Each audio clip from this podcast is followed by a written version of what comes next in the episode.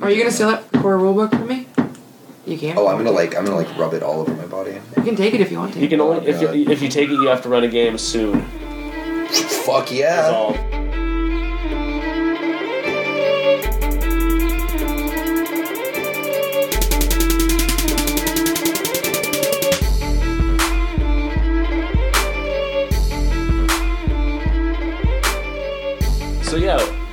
Famous now, I guess. Awesome. Uh, so yeah, welcome to Self Critical Hits. Uh, I'm Miles. Hi. You waved again. I fucking I just want to do it. I don't, I, Miles I don't is have very to do friendly. it. I just want to do it. Well, it's a good thing we're not being filmed because then people would see that we're all naked. no, we're wearing our special woman underwear. Oh yeah. Mormon underwear, underwear. But namies, namies. Oh, hi, I'm James. Hi, I'm Kat. Jason. Ken. David. Tori. We're gonna wait. I'm gonna wave every time. We're gonna go clockwise. every time. um, so yeah, we, we're gonna talk this week um, a little bit about uh, like finding your character's voice and kind of what what facilitates that. What facilitates like really getting into character, getting immersed in the character you're playing. But first, uh, I mean, anybody have any interesting observations or uh, culture consuming this week? Any- Anything neat? Uh, Pat and I went to the Battlestar Galactica exhibit at the Sci-Fi Museum today. And it's as good as you expected. Yeah, it was. It was a little bit smaller than I thought it would be, honestly. I thought Paul Allen's closet was a lot bigger than that. But Yeah. no, it was cool. It was really cool. They have the actual they have an actual Viper, Apollo's Viper that was on the show, and they have um, Starbuck's um, captured Is Cylon. it, is it there through like through the new year? Like is it's it through March. For, oh, it's shit. actually till March fourth. Then I will have time to like have both the money and the inclination. Yeah, and it was it was fifteen bucks, which doesn't. I mean, you can, and you can see the whole when you fifteen bucks It's gets you whole like the whole thing. Gets you all the whole sci-fi museum and the EMP. Yeah, I just assumed because it was there it was gonna suck. No, no, it was actually pretty good. I mean, it was cool. They had. I mean, it's cool if you're like a total nerd because it's like oh, We have total. What they need. Yeah, I figured it would be Yeah. like like dresses from Six They have- and We'll post some well, just pictures, stuff too, like maybe, that. Though, that Yeah, we can post wouldn't some of be the interesting pictures. to me. I didn't think they'd have vipers and stuff like yeah, that. and they're the actual. I thought they were just replicas, but they're the actual ones used on the show. Well, and you're saying they're like they're metal and stuff too. Like they're No. no No, No. yeah, that's what I was Oh, wondering. They're made out of what were they? Fucking The foam rubber. foam, foam, epoxy. wood, epoxy, Nice. and like Yeah. glue. I mean, it's They're like model planes. their model planes are just huge. That's and they're hot, and they're the actually. actual ones used on the show. So 'Cause- like so you could probably like You pick can that, sit you in could probably them. pick that Viper up. maybe, maybe, maybe a couple of us. That would be an awesome picture. Um, but you could sit in them. I know you can sit in them. can't fracking touch. Them. Yeah, you can't frack and touch them. Fracking touch That's the actually one of the artifacts. signs. Don't frack and touch the artifacts. That's awesome. Um, but though, and then they had. I mean, it just they had some interesting stuff. They had a bunch of stuff from the old show, which was you know whatever. Uh, but they had a cool like look bad in the parallel history on the wall. It was like this big circle of like both shows. Huh. So it was like you know Oh, so like the 1978, timeline. 2003, and like the differences. So it was Huh. like you know this is what was happening. Um, That's actually like really cool. in the original show, the Cylons were created by like an alien race Yeah, some lizard people. by Yeah. lizard people, and in the new show, the Cylons were created by mankind to be like a slave race, basically, and they rebelled against. Much so, more compelling. yeah, way more compelling. um, and something I did not know that I learned was that in 1978, Colonel Tigh was a black man, Yeah. and he wasn't drunk. Yeah, I did. I did know. that, I did not And know that. Adama and was his worn dog green, and his uniform was his like a leisure suit. leisure yeah, suit. like a smoking jacket. Yeah, jacket. because they had the two captains' outfits next to each other. I haven't really seen like I remember watching it as a kid, but I don't remember anything about it. Like Yeah. it was on. I never remembered any timeline. pretty It just was like I just don't know. closest shit. thing to Yeah. Star Wars I can possibly get at this point in time. Right, because Star Wars that had and just uh, come like out. Buck Rogers was in reruns too. Yeah. I watched that shit. Too. Yeah, Yeah. but no, I mean, it was, That shit's just beep, beep, that shit's just wrong. The disco, yeah. it's- but it was cool. I mean, it was neat. It was neat to see the rep. You know, they have they have Tigh's eye patch that Yeah. he wore and his Oh, flask. Tight. And they have the pre- president's glasses. You know, they have the phone from the the, the bridge or the COC or whatever sweet. CIC. Um, and they have the CIC like Dra- DRADIS Oh, That's thing yeah. console. That's pretty cool. Um, I don't know if it was the original one, but they had it. I mean, it was like up on display, so I'm guessing it was. So there were some cool things. I It mean, was they just- need to have a deal where you can go to like that and the Harry Potter one for some kind of one price. So I think they're two separate nonprofits. Yeah, I know, but I want to see them both. And Yeah. they th- there's got to be lots of people who want to see him bowl. I actually Yeah. went to the Harry still Potter free? one. Like one Oh, you day a did? month? Uh, yeah, I did. I Oh, went to good. the I Harry don't Potter know. one. Nice. It actually was pretty cool. Like Yeah. it's that great wasn't a thing for in, kids. Yeah, I thought that was at. It's at it's at the Science science Fair. center. Um, it's actually really good. It, it it's great for kids. For adults, it's a little boring. Yeah, it's But, science center business. Um, it was actually the one thing that I was impressed with is like how detailed the like Death Eater's masks things were, and the little thing of creature, the like whatever gnome or whatever Oh, that thing is, House elf. house elf. elf. How, how so? It's crazy. Like if you look at him, he's like you can see like the hairs on his chin and stuff. Nice. It, it was pretty unreal. Like Dobby. it was super cool. They Oh, had poor they had Dobby. Dolby. They had Actually, I just Dolby. want to go there and mess with the actors a little bit. There was no actors They, there. I thought they had a Harry Potter. They had actors. He I was didn't- only there at the. No, not the actual actors. The people that come Like in. reenact- Oh, Yeah. there's, Yeah. well, all Yeah. the tour Likes. guides are supposed to like speak with British mm-hmm. accents. They did. They Yeah. spoke in fake British accents and stuff. Yeah. How- how was that? It was cute. I mean, they were all like they were all like high school kids, so I mean it was kind of Oh, like nice. Yeah. it was kind of cool. credits. Because David's like- girlfriend auditioned Yeah. to be oh, one, he and did. she had to speak in a British, British accent, the entire time. That- The cool thing is, is like when you first enter, they You know- actually like ask you if you want to be Casey would be a in. They have completely to sort it in. convincing like Hogwarts instructor. Yeah, I Yeah. Did see that too. Um, I. It was sort of like, cool. you know, another another Harry Potter news. Uh, the Quidditch World Cup was like last week. Oh, yeah, I've been seeing that on the Wow. college. How do people fly? College Uh, no, they don't. They Oh. just gallop around on brooms. They, and, Yeah, and they like do. they, they are holding the brooms like seriously like this the whole time as they run around. You know, and they, they yeah, it's like it's they, really terrible. Like Yeah. For, really for people not who can't see Miles right now, it looks like His you're hand was in jerking front of his yourself off. Exactly. Is what it looks like. with the broom. With the uh-huh. broom. it's amazing. Dirty dude. All my visual gags are fucking lost. I quit, you guys. You're a strong prop comedian. Um, you have to work on your dialogue. I'm like Carrot Top. no, Please you were don't nothing ever like compare yourself I'm to thinking more Mainly like the is his name muscles. Gallagher? The Oh Gallagher. yeah, I need the watermelon. Yeah. Yeah. Yeah. Don't That's compare worse. yourself to I don't, know, I don't know if Gallagher. that's better. Um, fuck.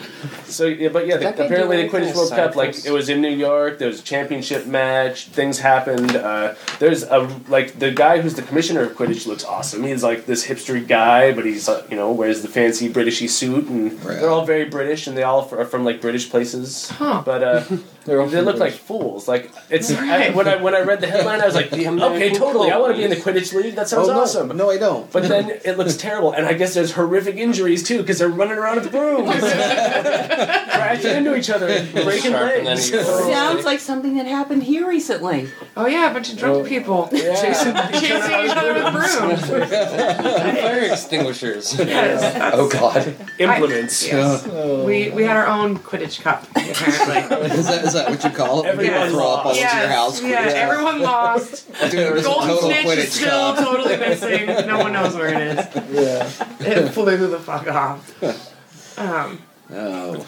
I saw an interesting documentary too when What's I was this? sick. Um, Monster Camp, which is about specifically about LARPers in Seattle who play Whoa. Nero, which is some like it's a Uh, No idea. That is not what I'm thinking of. yeah, Nero is this big LARPing thing. It's a, you buy a chapter, so like they're all over the country. There's like 35, I think, in the states. And um, I guess that's like the, the premise of the documentary. A lot was that the East Coast Nero chapters are like the shit, and the Seattle one was like really struggling to survive. And it was basically, I mean, it was it was pretty interesting. It was not very well attended in the documentary, and they were kind of talking about that. But it's like these five people who are who one chapter owner. He owns the rights to the to run the game, and then he has like four or five people who help him. And I guess in other Nero chapters, they have like anywhere from eight to thirty people running it. And so Sure. in Seattle, it was just like five people, Yeah. and they like, I mean they make all the they make all the costumes for the NPCs. Like these five people who run it, Whoa. they do all the plot. Um, they like pr- print out all the different characters the NPCs are going to be. They like Yeah. play on the game. They reserve the play. They do it at this public park for it's one weekend every month, I think. Huh, um, so yeah. like state park. They Yeah, make we'll the the um, anyway. spells that you hold because the Oh. spells are like these little packets of The bird magic seed. Right, yeah. Yeah, little magic, and you have to like Yeah. throw them. But it was You're just thinking of the video, right? lightning bolt, lightning well, no, that's like, it's actually a lot like like it's like every parody I've seen is Yeah. actually pretty accurate. It's not really even a parody because that's kind of what That's what they because it's like do. when you hit, you're like three normal, three normal, three normal, so that Yeah. you are saying like what, what what your weapon does. Yeah. And then if you're the monster who's getting attacked, you have to keep track of Do how many math until hit you points die. you're losing, and That's you know what I pretty mean. cool, and then actually. and how much damage you can give out. James. What? I mean, that takes a lot of memory. Slippery slope. That's how it starts. Yeah, I do it. I would do it. I don't give a fuck. I would totally LARP. I mean. I would too, but I don't maybe give a not in fuck. this environment. But what was what a couple things were interesting about some it. ill ass Cthulhu LARPing. was there I would were totally a do lot that. of coming. there were a lot of um well not a lot but there was like a proportion of like father daughter teams hmm. which i thought was interesting Well, okay. really interesting I can see that. and actually a lot of there's at least four like parent child nice. and like the children were like over 10 you know so it was like Huh. parent and like teenager I, you know, I can Yeah. see that. Get them out from in front of the wow. Yeah, know. yeah. That's- I can see that. a If lot you of them created them, wow play outside. well. Yeah. Like, At but least, at um, least you're getting exercise. but it was you know i mean that so that was really interesting and then well, tell And me then those if- are sporty kids. Really? Like, no, no, they were not. Um, but you know, whatever. And um, there was some drama because the guy had been running it for five years. Like the documentary captured like the last time he was going to run it, and then he sold the chapter to someone else because he just was like, "I've been doing this oh. for five years. I put a lot of myself into it, and like I think it's maybe not monthly, but maybe quarterly. It's like a weekend, and he has to plan stuff. That's like, actually kind of cool. Like that, I can see better than having like you know the weekly LARP game. Yeah. Or the because like that's where it's going to be so much of your life. you Yeah. know, like it's mm-hmm. going to be. I still to think it was a lot in a of his weekly life. game Yeah. that's Yeah. where you're going and acting out with you know dozens of people. That's a huge commitment. But if it's quarterly, I can see like I think it was quarterly or monthly, you maybe. know you're blocking off a month where you're going to do just that after work every night. Right. But I can Um, see that. So that was interesting. And then I mean, one thing I didn't like was that it was just so much about like people game because they want to escape reality. And that was like a really big premise. And even people playing were like, I like to do this because I can be somebody else for a weekend. And like, you know, that has one allure, I but just like, I just hate that is like the prevailing the stigma, Right, right? yeah, Like- that's what everybody thinks all it is. yeah. And they talked We about do how it because like, we hate our lives. yeah, and how like all of these people had come from like World of Warcraft and D and D, but wanted something more, and so like they found LARPing as like this answer to something more, um, Too which bad they was didn't find you know, story games. yeah, or yeah, I didn't have fun enough playing D and D apparently, You're but doing it wrong. and then like yeah, they were yeah, you're doing it really wrong. Um, Listen to us. so that was sort of like, I mean, some people had a cool like like there was a couple like especially there's an older woman who played and she was like I don't even really like gaming. She just did all the costuming and she was like, but I'm really she was in a wheelchair and she was like it's really hard for me to be social and this is a way for me to be social and you know like I can go and help at this event and I was like there's lots of things you can help do but you know whatever that's Yeah. cool. um, and then there was one depressing moment where there was these two guys they were interviewing who like really didn't do anything with their life. Like one of them worked at like Fred Meyer. The other one was like neither of them had their mm-hmm. diploma. this is what they did. like and they were like both one of them was like a fifth year senior Oh. and like Oh. and like literally all they did was like play video games like that was it and so I they're, they're interviewing for them in their apartment and there's like a tower of empty coke cans that they've stacked up you know and and, and like they're pretty funny guys but it's like they're really socially Yeah, that's the stereotype. And That's you know the- and like and so they're talking they're interviewing in their apartment and their background they have these bookshelves and i'm like yeah oh yeah that's the entire wheel of time It's like, oh, I series the- I know. I was like, I can tell from the spine, and I have that exact shelf of books on my bookshelf, but it's actually at the bottom of the bookshelf uh, where you can't it's on the stigma shelf. Yeah, it's on the, it's on the yeah, Yeah, whatever really see it. shelf. You know, it's kind of hidden by the piano, but like I was looking, I was like, is that? Oh yeah, that's yeah. I have that Check. entire list of books, but there was no China Miéville or anything smart Nothing and good. sassy. No George Nothing R. R. good. Martin. You know, Song of Fire and Ice. So I felt a little bit better, but James, stop picking at your vein. Oh, sorry. Veiny hammer. that is sounds really inappropriate. Um, It's keeper. recording. Have you seen the movie Splice? Oh fuck yes, that's so good. no, You liked it? I really liked it. I thought it was fucking horrible. Are you serious? oh my god, yeah, I was. I've just been sitting here waiting to So- complain about it. But why did you like it? Okay, so I I enjoyed it because a I thought the way that they a lot of the ways that they approached the whole like parenthood uh, theme was, were really like smartly done. I, I just felt like the way they they built that tension and the way uh you know all the little symbols you know that that she was the one who ultimately pulled the trigger although he was the like he was inseminating the weird ovum thing but she was the one that actually pushed the button that made it go down um just th- I, I think a lot of it was really uh and there were some good like horror movie um just like tense moments uh I, I'm, I'm with you on the I get- ending and, being like- a little like, like yeah. a little too monster movie, like a little too. Uh, If they'd kept coming it the out way it of was, the- once they left the um, the facility is when it started getting bad. Yeah. And Yeah. I mean, sure, like there were emotions that they, were, I'm sure they were trying to portray or whatever, but it was done so hokily, hokily that it, Yeah, and that- yeah. at that point in particular was annoying. But Yeah, I can I can see the the ending being yeah, the ending was bad very enough to to like counteract the good parts at the beginning. 'Cause Fair at the enough. beginning, I was like, this is kind of cool, but then it, by the end, I was like, oh my god, really? Surprise, surprise! Yeah, no, the, the, the, the, the twist was uh, bunk. but like, no, I don't know. I, I, I, I was I was Yeah. creeped out, and it, it made me feel squidgy a couple of times, and I like that. So Yeah, it special was. effects on There the were creature some good? some parts. the that, the monster yeah. I thought was cool. I don't know. Mhm. Yeah, it was, but Ken, fucking bastard. I know. terrible. Uh, um, oh, what else? Did, I also heard uh, there is um, SteamCon was this weekend. Apparently, so apparently, like every nerd subculture needs their own convention now. Oh, that's cool. We don't want to mingle. Yeah, exactly. We hate we hate friends. Yeah. you know, cross pollination of genres and stuff. That's so we've got we've got uh, Ste- SteamCon this weekend. Just like a month or two ago was ZombCon or whatever. Yeah. That was just that was like just a couple weeks ago. Yeah, yeah. ZombieCon? Yeah, I went to that. So and yeah, was that? I guess, I guess and there's Comic Con and there's uh, Go Play, which is like the story game convention, and there's PAX and there's And there's Norwest that. Con. Norwescon. There's Emerald City Comic Con. Yeah, it's just yeah. it's. Seattle's I don't up there. I don't know I if got to I- see You've got Bruce a lot of Campbell talk nerds. shit at people. It was cool. I guess, I guess that is justification enough for a convention. It's just it's Watch Evil it's just interesting to me, Army like how many more there are all of a sudden. See, I just I wonder if like it's a a case of um, is there really a like need for all for all that, or is it just like thanks internet? Like uh, Right. you Yeah. know, pe- people can gather now really easy and like And you know makes- all get together on a forum really and then fast. yeah make Yeah. make a bunch of money selling T-shirts and tickets or whatever. Mm-hmm. But like you know, is there is there is there quality relative to the quantity of conventions that are, you know? It's very few, co- very few conventions have that in the first place. I Ah, yeah. I mean, like most of the conventions I've been to have been, you know, somewhere along the line kind of shitty, but with the exception of PAX. yeah. Yeah. Um, oh, but shit. Uh, you know what?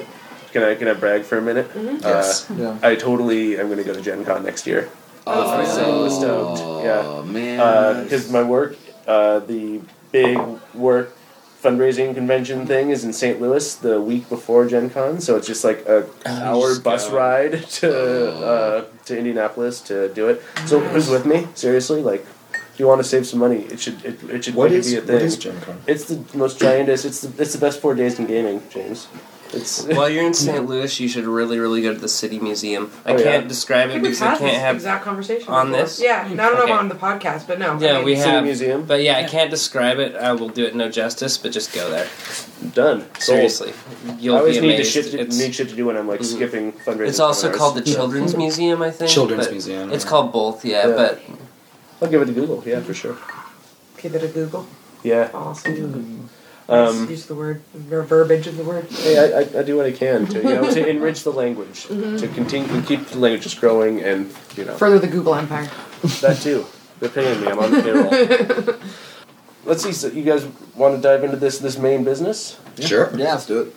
because kind of what I was thinking is, you know, there are those those awesome moments of like transcendent kind of role playing where you know you really feel like you're you're in the head of your character. You're thinking like they're thinking. You're, you know, I, I don't want to say the word immersion too much because it's like kind of a buzzword, and I you know it's not. It's not exactly that, and like you think you're in this Get separate reality or anything. you go to the zone. Exactly, it's it's it's more like yeah, you're Apparently, we're in Top Gun now. Still getting into the zone. um, the danger It's like zone. all, even though you're playing a game and you know you're playing a game, it's those moments where y- all of your considerations are like you're solving problems based purely on this fictional shit that's going on, and you are you know making seriously human real choices based on totally imaginary input. So yeah, and I think there's a couple of like a handful of different uh, strategies that, that can be employed that uh, that make that possible. Either as you're building characters, or in play itself, or you know to try and make it better for your fellow players in a game, or even as you're running a game to you know to make that kind of immersion and that kind of experience happen more more readily for your players. So I don't know. We talked a little bit. We kind of touched this last week too. Um, when we were talking about when you I'm wondering how much of that's going to be on the, I, on I, the background. I of hope the internet can hear Tanya killing Casey back there no, and Casey laughing like she likes it. on Tanya's island. Yeah, on Tanya's Island. So Make sure and put a link for Tanya's Island. I will this time. I, I totally blew it last time. No, I think I put one on there. You did. Yeah, You okay. saved the day. You Awesome. saved our integrity. Awesome, good. IMDb to the rescue. as usual.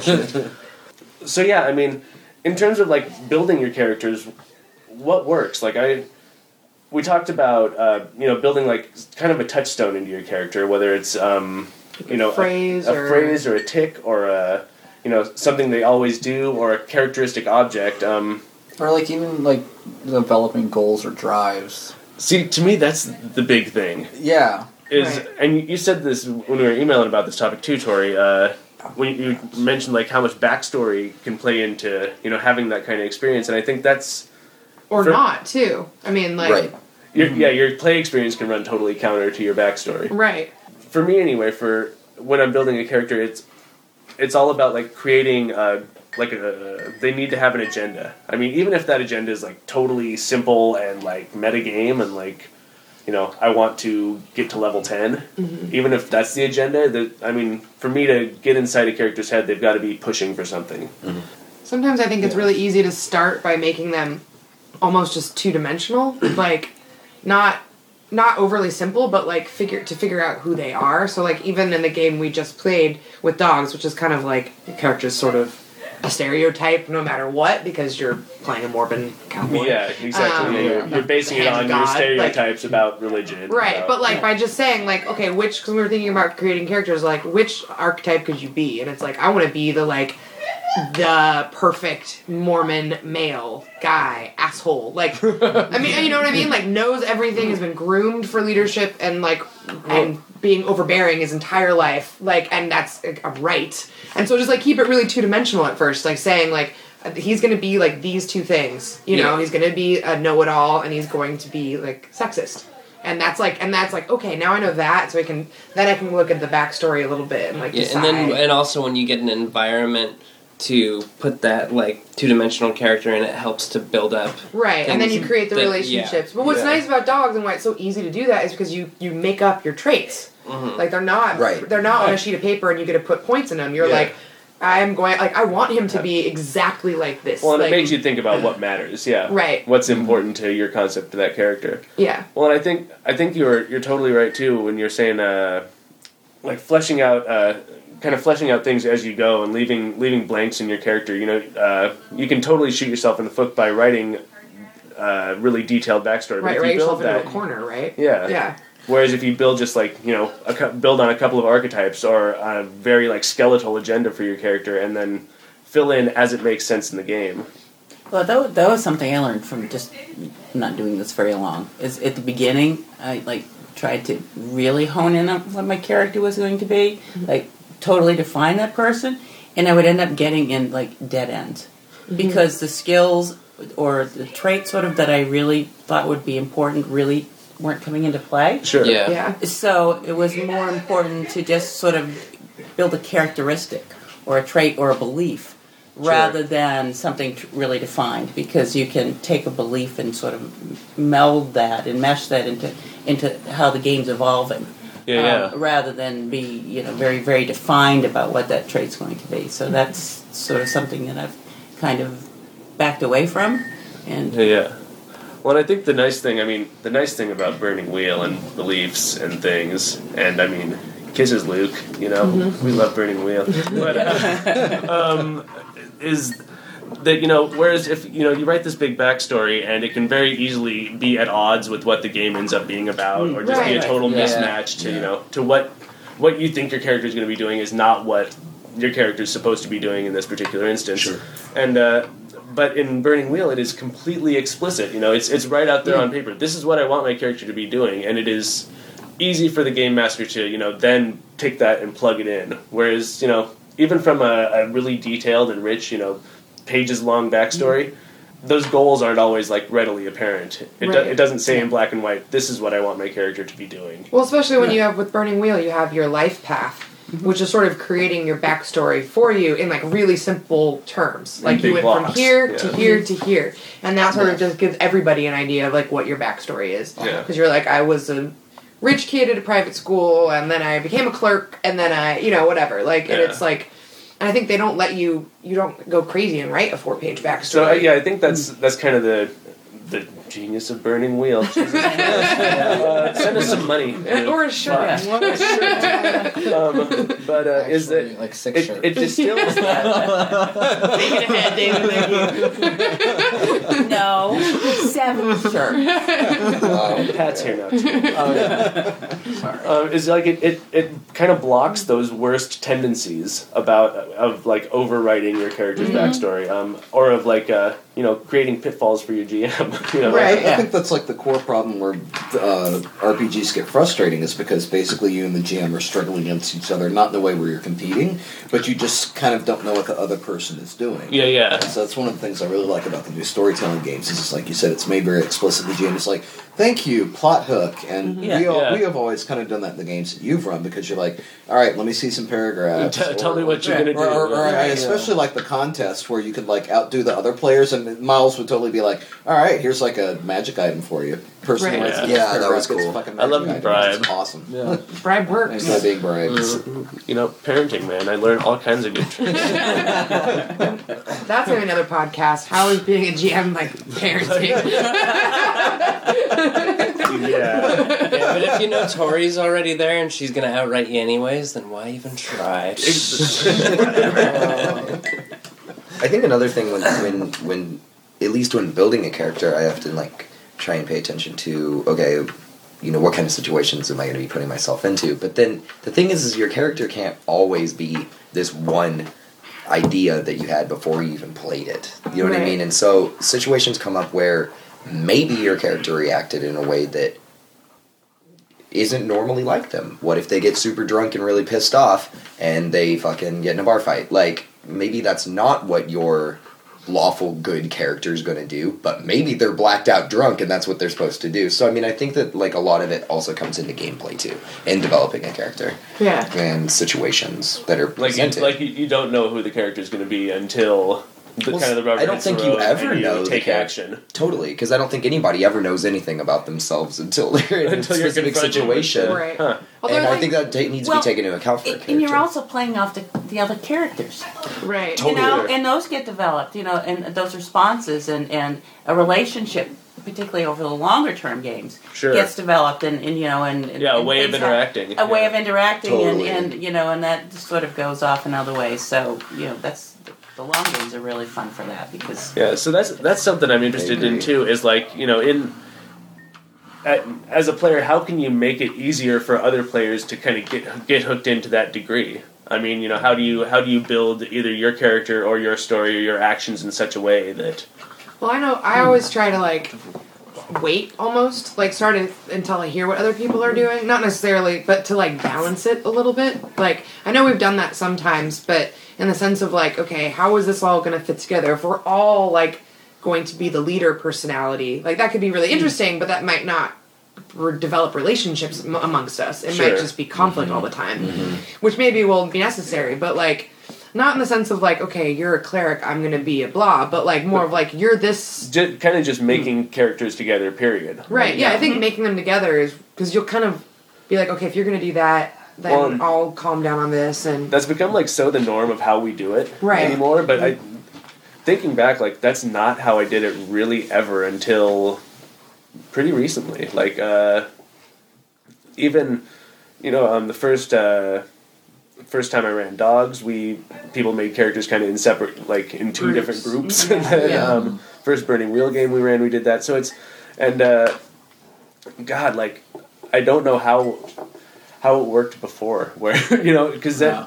because it would happen where yeah someone would come to the character or come to the table with the character that completely didn't fit or you know was completely the the carbon copy of somebody else's character or yeah. although yeah. I find, and this is again, I've only gamed with us, so I don't really know how it works anywhere else. But like, I found that like we all try to find relationships even if they're not asked of us. Like you guys became sisters in that dogs game, and that was not required. And then you built a relationship to my character, even though I was like, fuck no. But like, Yeah, but, you know, like, but like, but I mean, I think that I find that we always try to be like, okay, wait, how are we? So then you maybe are my cousin, who, or you know, like Yeah. maybe you're the neighbor, and then yeah, yeah, yeah, you know. So it's kind of like I think that as a group we want there to be like cohesiveness in the story. Yeah, so it's I mean it's it's looking for story with each other. Right. Like, And it also is like a good fix to that one problem we talked about before. It's like, okay, why the fuck are we adventuring together? Do we all meet at the fucking inn and have a Yeah. drink and Right. at the same bar? Mhm. It's the same quest. And it's weird because Marty and I started doing this again, like in your games, and it's just something we sort of fell into.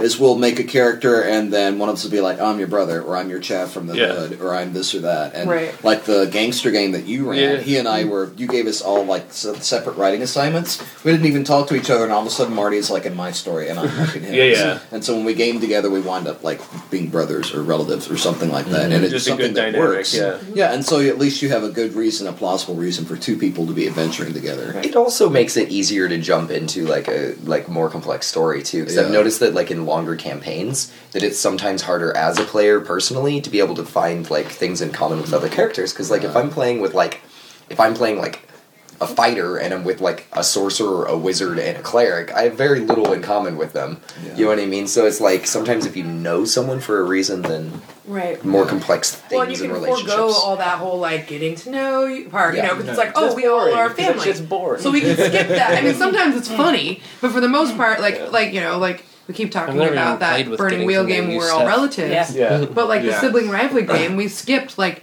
ten years of getting to know each other. Yeah, yeah. Because we were all Just like, fast forward your all with each siblings, other. and you're in your twenties. And here's the dynamic. Go Yeah. like, how do you guys all interact? you hate you and you like you. Right. Yeah. That, But and I I, thought that noticed was incredible. Yeah. Like Yeah. it was one of the best games. I That's think one of the best played. campaigns, definitely. And it kind of develops like, okay, this is going to be amazing. how we Right, interact because Right. of our first Yeah. interaction in the game. But that was also, and I know I've talked about it before. There was like moments where what I thought my character should do couldn't happen. work out, yeah. And I was like, my character was mad. I was like, no, I'm going to not participate. Like, I can't. Like, she would not be friendly with anybody else. Which right sort now. of made it interesting um, in regards that you know, well, shit, maybe she, she can't. You know, even though Right, it'll maybe I fuck should have everything died up. or something. Yeah. totally. And like, yeah, There, there, there could have been another several sessions of that game. I Yeah, think. like, I've noticed that James, you haven't done it in a while, but you used to always have someone in game to have a crush on.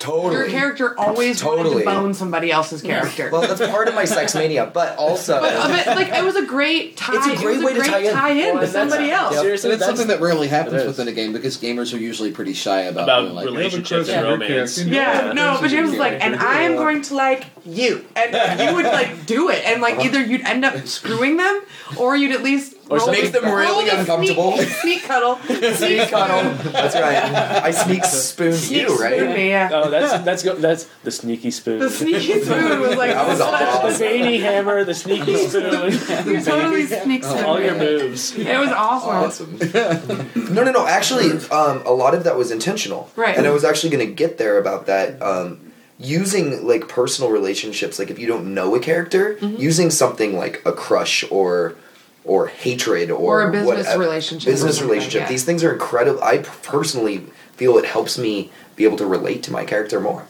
You can have here's the things they care about. Well, it's more Yeah. normal to me. It's stuff that I actually can relate to. I can relate to having a crush on someone for not necessarily any apparent reason, like just being like, "Whoa, this person totally turns me on." Right. You know what I mean? So like, I can relate to that. Someone that you just met, Totally. and Well, that it would make keeps you want in to the travel story with them. too, as opposed to just like wandering off and doing your own Exactly. It makes it feel more like a real person. Well, and rather then you instantly have potential conflict.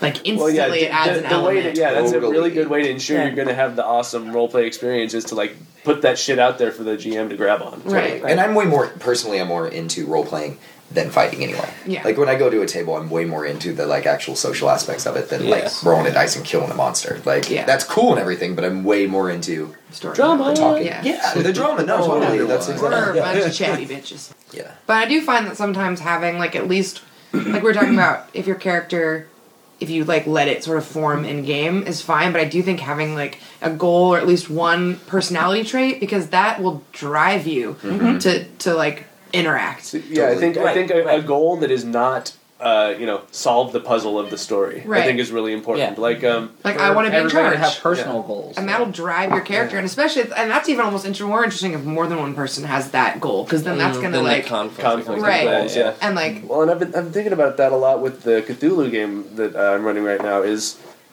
I I'm wishing now that like we had I had made you guys build that into your characters as well. Like, why are you coming home instead of you're just you know you're coming back home for uh, you know festival time or whatever. Right. Well, it's kind of a background. Like with my character, she's writing a story and Yeah. other things. So, But just if yeah, if there was but a, it's really a, but if there was a complete compelling background thing to come yeah. home, Yeah, so there was because uh, you know the way it is now, all you guys have to focus on is the main story. You know, Right. Follow the main story Mm-hmm. around, and it Sure. it'd be cool if there was, or at least like more believable or more like. I don't know, like uh, narratively satisfying. Maybe if there was some, if there were drives that, that you guys were following, that then I could put put the story in front of those, or right? you know, I, I'm I'm just thinking about it for future Cthulhu games, and it's it's. it's I think that makes sense. um, Well, having like a personal stake that's separate from like, yeah. whoa, fight the monster. Exactly, and that's I mean that's you know making a making a real human. Right. Is, yeah, 'cause the the go to one is like yeah, ghost hunters, Ghost cops. hunters. Right. It's like, that's, that's the easy. Because there are people who have to. Yeah. right? They like Right. have to, They have to put their face over the monster. right? Mhm. Like cops have to, but they're really fun to play. Yeah, we've heard I feel heard like about the van. I feel oh, the DeLorean. Um, no, but James is yeah. We were all actually that Cthulhu game. We weren't cops or ghost hunters. The reason we had to work together is because we were all in a fucking concentration camp together, Yeah, and we had that to get or die. out. Yeah. And that was a really compelling. Like we're working together because we all have different skills necessary Yeah. to get out, mm-hmm. and also we all happen to be in the same like Except I had a shit skill set. cabin. I was a singer. no way, it was awesome. I'll cheer everybody up. That's what I did. Too. I thought that was an Oh. interesting setting though. that was a really interesting. No, that setting. was. Because it's just it's creepy. Like I mean, it's not like you guys have been into the cold or like anything like that. It was It just- was like, boom, you're in a fucked up situation, and look at there's monsters. And And you can't get out. so there's like, Nazis and monsters. Right. Not cool. And like you didn't choose to be Wolfenstein. there, and you can't leave. Yeah, it's pretty much Yeah. was Wolfenstein. So like to get right. out, you have to like either kill it, and you don't have any skills to do that, Right. or you have to get the fuck out. Oh yeah, that's one of the key like ingredients to, to horror is isolation. You know, and Mm-hmm. prison equals that too. Yeah, and that one everyone did a lot of backstory too. I thought, Which I personally loved. I looked up like Romani curse words for Nazis, like because it was just like yeah, let's be really realistic, and none of us were Jews. Are there are there some settings that just turn you off that just you can't wrap your head around having, you know, having good fun in, in that kind of setting, or you can't step out of a, you know, whatever thinking of it is just numbers on paper. As far as what you're talking about, I can't do. I mean, dungeon crawls really are just. I don't Yeah. think that I don't really like fighting that much either. I mean, it's Um, fun. It It's could be just not- fun, but it's like I don't super put a lot of energy into a character. It's more fun if it's like a se- second breaking up a storytelling game. Well, the one time I've done that was in Caleb's game, and it was fun actually, at first, but it got redundant. Repetitive. Yeah. Yeah, it Yeah. was just like when like a ooh. dungeon crawl lasts like Congratulations, you have just now played first edition Dungeons and Dragons. That's Exactly. all that it That's what it fucking was about. That's just Right. it. Yeah. Yeah, twenty four seven. That, that's I mean that's still what it's about. It's just they've got window dressing now. Yeah. Skill challenges. I mean, which is Yeah. fun, but it's like what we I'm not do. going to put as much energy into a character, and you can't Sure. find your because if you're just fighting, then that really is about the numbers on your sheet, and it's not mm-hmm. necessarily about sure. your backstory or Well, it's like it's like we're playing the playing dogs today. I like I like the part we do in the wheel where you, you play the dice yeah. because that just really I mean you can be going in one direction you've got it like it all sussed out and you know what you, you what you want your character to do and you know how it's going to go and then and then you fail. then you fail. Yeah, You know, you fail and, and, and you got a broken leg, or, you know, or something, you know, and so now you've got to Well, I like the dogs. Yeah, how yeah. quickly shit changes Yeah, in that system. yeah. So- and I like the dogs. You don't just fail, but there's like an immediate. Like it's not like you just fail and that's it. You rolled shitty. Too bad. It's- It's, like you got a chance to keep making it. Yeah. Like just because you rolled shitty in the beginning, up you might idea, still yeah. like. Can you work this in? Um, Can you work? And then even then you get fallout. So it's Yeah. not like you just well that's it. You lost the roll. Everything sucks now. Bye. Like it's like Yeah. no you. One thing I do like about the D20 system, though, is I really like that luck of the roll. Like, like sometimes just fucking up really bad is really fun for the story. Mm-hmm. Like, be like, okay, I'm gonna totally sneak snuggle Tori's character, and so I'll roll shitty, and she wakes up and shoots me in the face, Right. Yeah. and then the bullet's poison, and I turn into a demon. Like, I mean, Oh, you yeah. can do all sorts of crazy shit with Yeah. that. Yeah. So I really like failing. Um, No, you know- Failing epic and failing succeing great is really fun sometimes. So D twenty system, Yeah, I was I, do listening like. to uh, I listened to a podcast this week. Um, it was an interview with uh, Jonathan Tweet, who designed third edition D and D with Monte Cook and one other dude, and uh, they were talking about how it was about um, complexity in gaming, like relative complexity of different rule systems, and that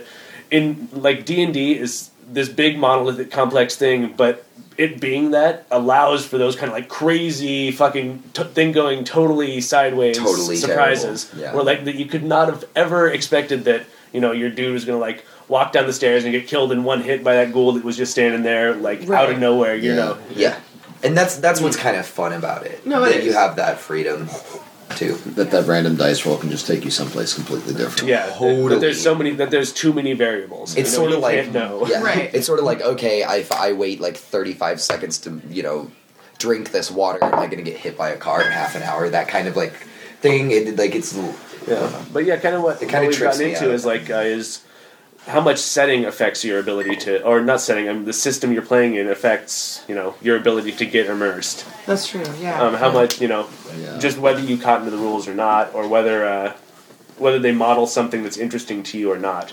Like the reason we're talking about dogs being so cool, and that you know it a allows things to go total to a totally different place than you expected at the start of the conflict, and that I mean I think it kind of models uh, real life problem solving in that you know as you're faced with this these increasingly horrible circumstances. You're racking your brain to figure to think about what do I have on me, what am I Right. What skills good do I have? what you know, uh, what from my past can I bring up that's going to help me today? Right. And it, you know, it's You were saying something a second ago about like not just what settings is like what game setting, whether it's fantasy or science Sure, fiction, sure. can you. But again, with some of the old games, have you guys ever played old first edition RuneQuest? no, It's insane. It's like a two-hour character creation. The character sheet is like front and back, dense type. It's like the Call of Cthulhu, um, first edition Call of Cthulhu, Yeah, shit, yeah. like compressed down. And it's ridiculous. Like you have to do serious, like real life grown-up math to do it, not just like That sounds really numbers. It's like it's absolutely insane. And then you're always changing your stats as the play goes, and it's huh? it's it was kind of compared to like D and D being sort of Tolkien-y. Um, RuneQuest was put forward as sort of like more like the old Conan books, which is really cool, but it was so dense. It was done in kind of like a Bronze Age era world, but it was so incredibly dense I couldn't get into it, and it was exactly like what I wanted to be playing. But Yeah, you, that's definitely you loved the the setting, but the system was oh, was so much impenetrable. bookkeeping. Yeah, completely. Yeah. And thinking about uh, about settings that like work for me or not, and or ones that have been like you know fun for me or not. The ones that I enjoy the most or can build like the best characters in are ones where I have a, the strongest like frame of reference. You know where I I can I either feel like really comfortable drawing on the archetypes of them or I mean like I have a harder time making characters that I feel are convincing in dogs because I haven't watched a shitload of westerns. Like I don't, I'm not steeped in that those archetypes and that those settings. Like all my people are pretty much the same. I feel like in the except for what they do. But in you know, in fantasy settings where you know I've read a shitload of fantasy novels, or you know if we're playing Star Wars, or if we're playing some homebrew thing that I've come up with, even I feel much more comfortable and uh, capable of making convincing human characters. I don't know. I found that like I make the or the games I like the best, I guess, which have the best characters, are either ones where like we help construct the world a little bit, where like Sure, where you're you're putting in things for your character to be invested in. yeah, or that the frame of mm-hmm. reference is totally like so the Cthulhu, the siblings game, not the Burning Wheel siblings rivalry was kind of like a Miéville esque, sort of, right? That was kind Yeah, yeah. of the idea, which was like, okay, we didn't really build the city that much, but it was like I knew that You world. knew that as the backdrop. and we yeah. could say we could pull this in, and we could pull that in. It was also like Victorian era, but Yeah. not right. So it's like pull this in and pull that in, and you know, like we have a coach. We knew then about we our firearms, and everyone had big baroque feathery things. Right, and like we knew like how did the pomp and the circumstance of it, and like how it would the you know, and that was awesome. But also that game that we played, um, I think it's where you guys built the world off of Final Fantasy. Oh yeah, yeah. The airship game? No, not the um, the one that Caleb ran that Yeah. was ill-fated. Yes, but it was awesome. Yes. Like everybody had great. It was And we great. went to like I know that I went to like Mushroom Dreamland at one point and came back like a year mm. later or something. I'm married and Yeah, but then I went to the school Crazy and shit like, happened. and like the magic was totally different, and it was like everything was different, but the world was so unique that it was like oh, let's play with all of these things. Yeah, Like, Caleb really. I, I was. That was a fun setting. Yeah, like that I setting wanted was to explore the amazing. shit out of that. I wanted to keep playing that character, but I wanted to keep playing my character, but he got killed by David. dick. Total deck. but, I'm sorry. but no, like I think that either worlds that are like completely um, created, so you can kind of like make it make parts up. You're like, I kind of want this to work. Can I do this? And like, there's some freedom to do well, yeah, that. I guess that's the other side of like being either being like really comfortable with the you know with what this setting is and feeling like I have you know intrinsic knowledge of what's right and what's wrong in this setting, or just knowing that this is a setting that I, I I'm creating. Whatever I create is going to be right. Right, exactly, or at least possible. Like Yeah. maybe the gym will say no, but like you can try do Yeah. some wacky thing. Mm-hmm. You know, Yeah, just it's having a sense of the possible though, of knowing you know, knowing where the ceiling is on on your setting or on your game world. And that's not that's not something that's usually explicit. You know, it's not it's not something we talk about. Of you know, what are the what are the limits of physics in this world? What are the, but if we but if but knowing that you know mm-hmm. helps you think like your character helps you create a human character. Well, if you know how the world works, then You can predict their reactions, all that. Well, we talked about this a little bit in the email, at least Oh, Marty yeah, and I yeah. did, about it's taking it from tabletop RPGs when you're playing a video game, and when I'm talking about the really involved RPGs that came out, like the KOTORs, you know, the Mass Effect series, which is definitely going to be a trilogy, um, the Fallout's, which we're all en- enamored with right now, and even Dragon something like The Sims, Uh, yeah. where you have to take an avatar, whether it's one person or several, and you have to create them and like make their facial features and dress them, and it's how do you, what do you do to like Marty was saying, Marty's because he's a smartass. All he ever does is like totally deform his gross, characters, yeah. make them like deliberately gross And name them nasty. smart ass jokes. Yeah, completely. like naming Nice Pete and stuff like that. It's so I always it's always interesting when I talk to my gamer friends. uh, When you approach this game, do you make like an idealized version of yourself or a realistic version of yourself, or do you create a character in your mind and you make them look a certain way and pick their skills accordingly? So you're trying to like make the game fit the confines of the game fit Yeah. to the character that you make.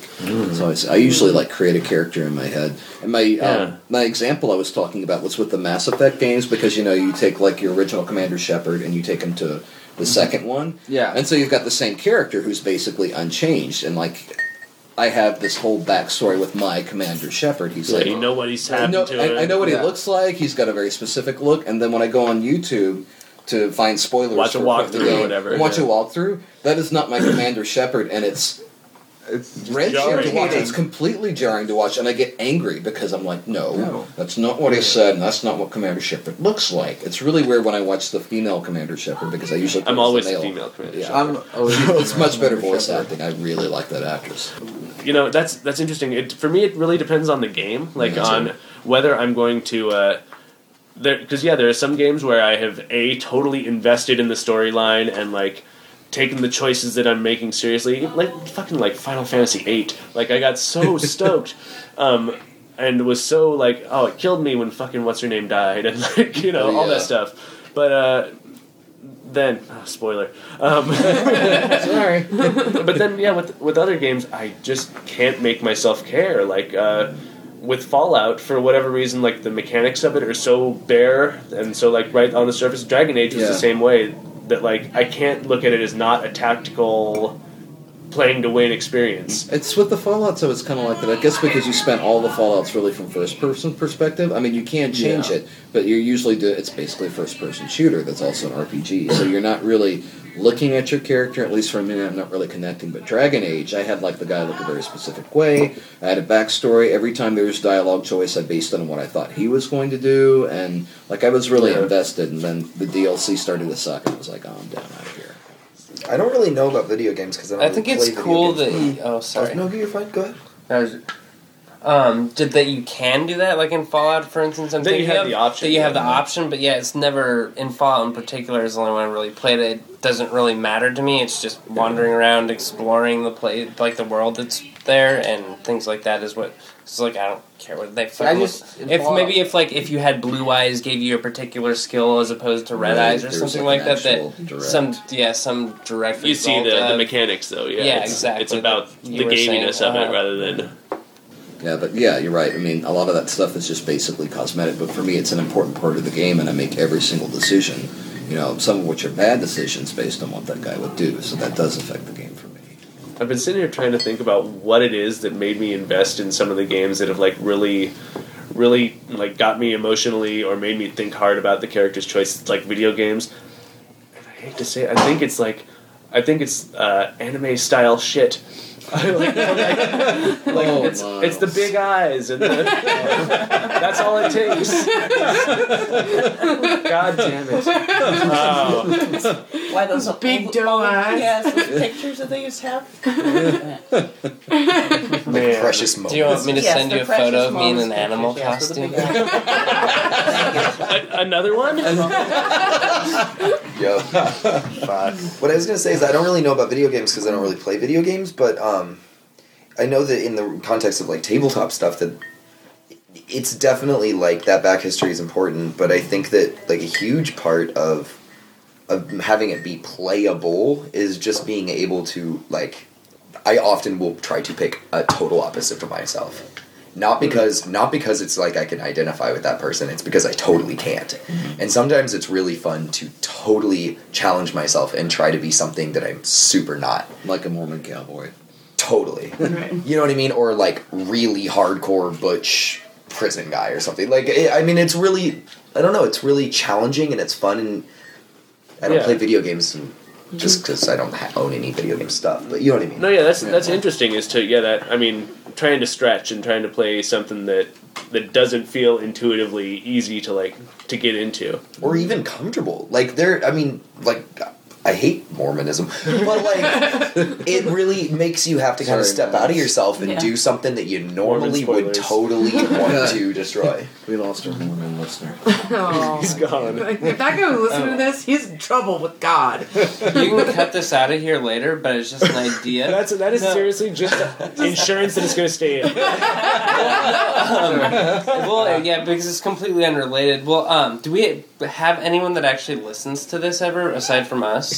One guy. He was saying- I think So- no. There's so people. if There there- are always if hits there on the is, website every yeah, time we then maybe post you an can episode. leave this little part, like um, as far as subjects for next ones and stuff. Not that there's anything wrong with these subjects, but it might be interesting if there is anyone that actually listens to it and they were to post subjects and we could possibly discuss. We crave those, interaction, or- people. Yeah, talk Oh, to us. like get I don't know. And if you don't want to do that, then of course cut the fucking thing out so we don't have to deal with it. no, I love But- that. If, Yeah. if, you're, if you're hear hearing this, tell us things. Yeah. Please. I'm pretty sure at least a Things couple of my about non-nerd Facebook friends have downloaded the podcast, but I think they're so horrified now that they won't say anything about it. They're just kind of pretend I don't do this, that I am not this nerdy. Just erase that knowledge about you. Yeah. Jason's not that. It's not that Jason. It's a different Jason. Well, like one of my old friends from high school that I used to game with contacted me recently, and she's like a married mom, two kids, living in Wisconsin, and has done adulty things and has given up her nerdly days. She was uh, she made a joke, but it's just kind of basically like, "Wow, you're still doing that." the thing we did when we were seventeen. You're gonna be doing it always. Bitches, Come nerds are sexy. Yeah, we will. We're getting out. See, I war- warned people, and I was like, "Don't listen to this unless you." That's it. It, it, Want it to. kind of requires a disclaimer, doesn't Yeah, it? it kind of does. Like, don't just be like, "Oh, my friend did this thing." No, it's really not gonna. niche-y. I mean, it's just not gonna be that interesting if you don't care. Like, honestly. If you don't, Like know. I think that we get boring sometimes, and I'm here. So like, you know, like, like, honestly, So like, awesome. I mean, to be, to be realistic, like yeah. you can't People bore the. unless you of like this shit, you don't want to care about it Totally. for a long period of time. Word. You know, Um, so one more thing, I guess I wanted to maybe to cap this off that I want to get you guys' opinion on. Um, again, another podcast I was listening to this week, The Walking Eye. Uh, you know, in the same interview with Jonathan Tweet, who wrote Third Edition, and uh, also Jason Morningstar, who wrote Fiasco. yay! Yay! Awesome. They were talking about uh, about complexity in gaming, but near the end of the conversation, they were talking about um, you know this this definition that I've heard before of what good role playing is, and like what you know what defines it when you're in character, and uh, it's that you know, and I you know I don't think this is all true, but I think it's pretty close to true. Is that good role playing and getting into character equals just making suboptimal choices for your character, making choices that are not you know The best. not winning choices. Yeah, I think that's mm-hmm. true. Absolutely not winning. Yeah, totally.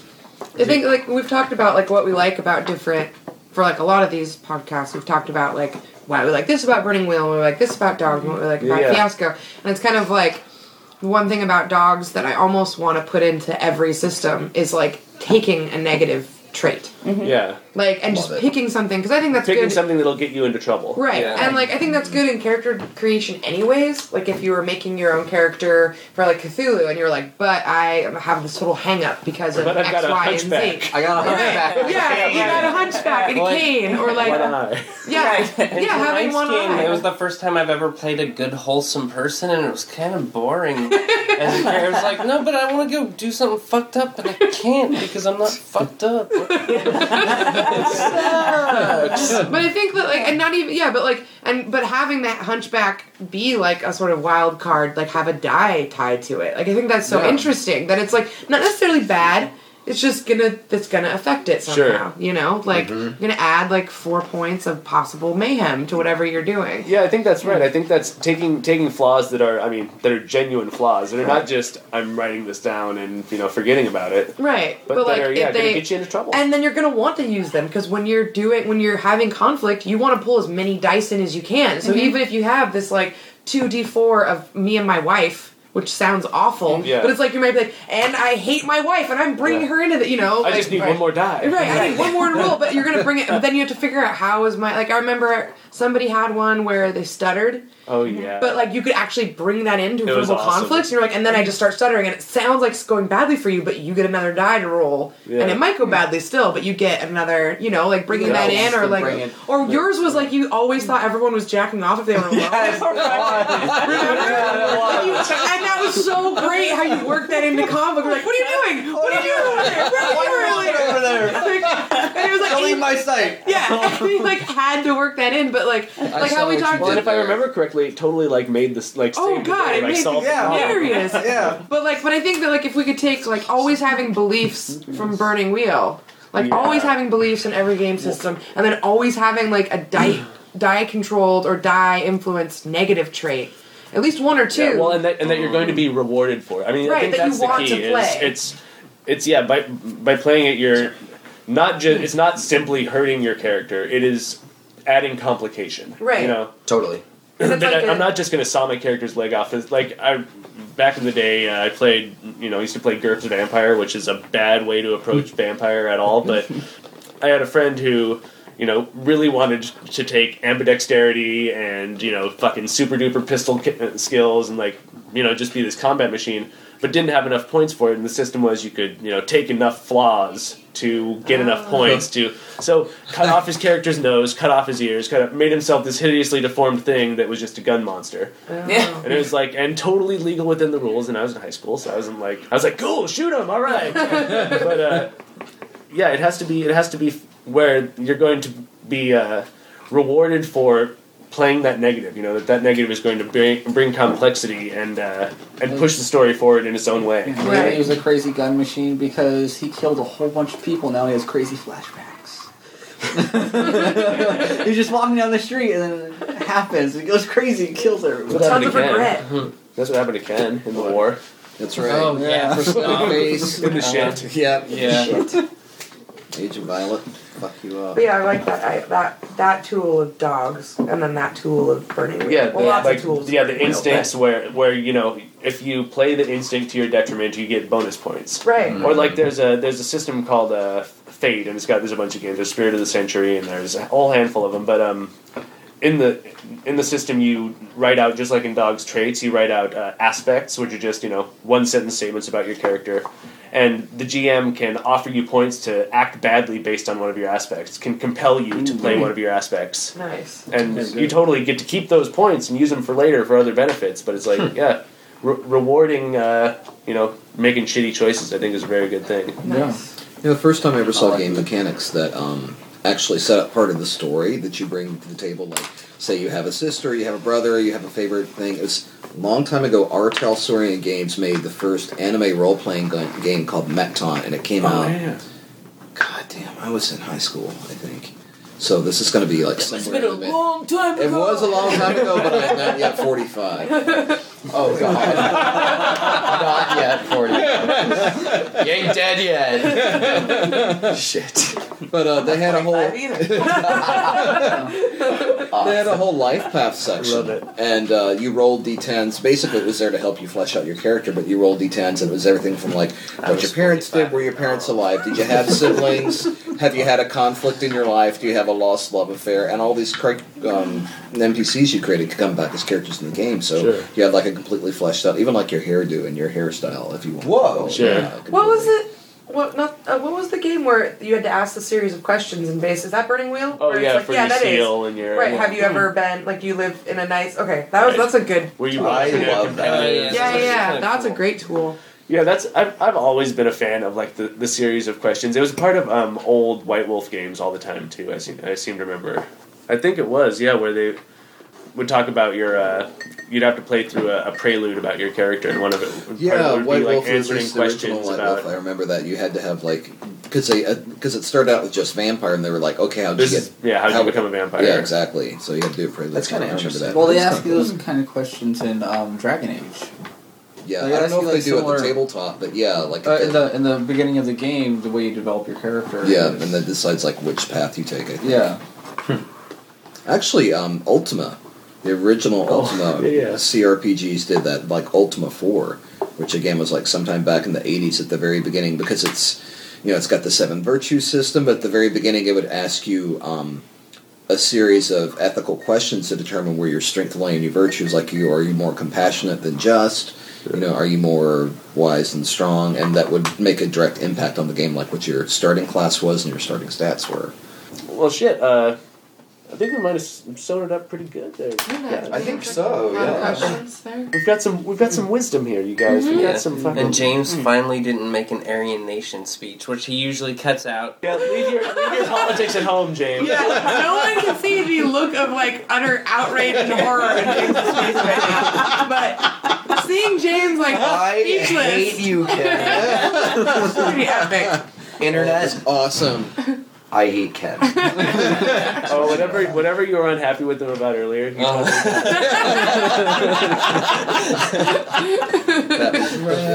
told me.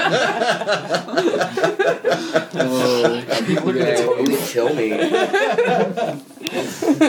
oh, you're from that nerdy thing. You're in fucking Aryan Nation. Wait, they're gonna be like, "Oh, you're that gay guy from that nerdy." Oh yeah.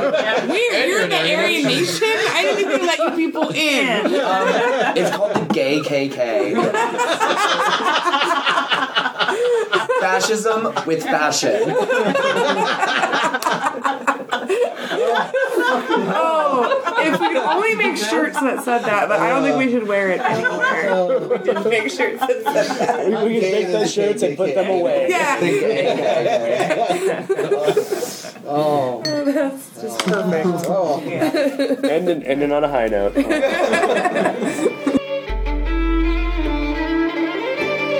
You've just been listening to the Self Critical Hits podcast. This show is copyright 2010 under the Creative Commons license. Get more of this business at selfcriticalhits.wordpress.com. Thanks for listening.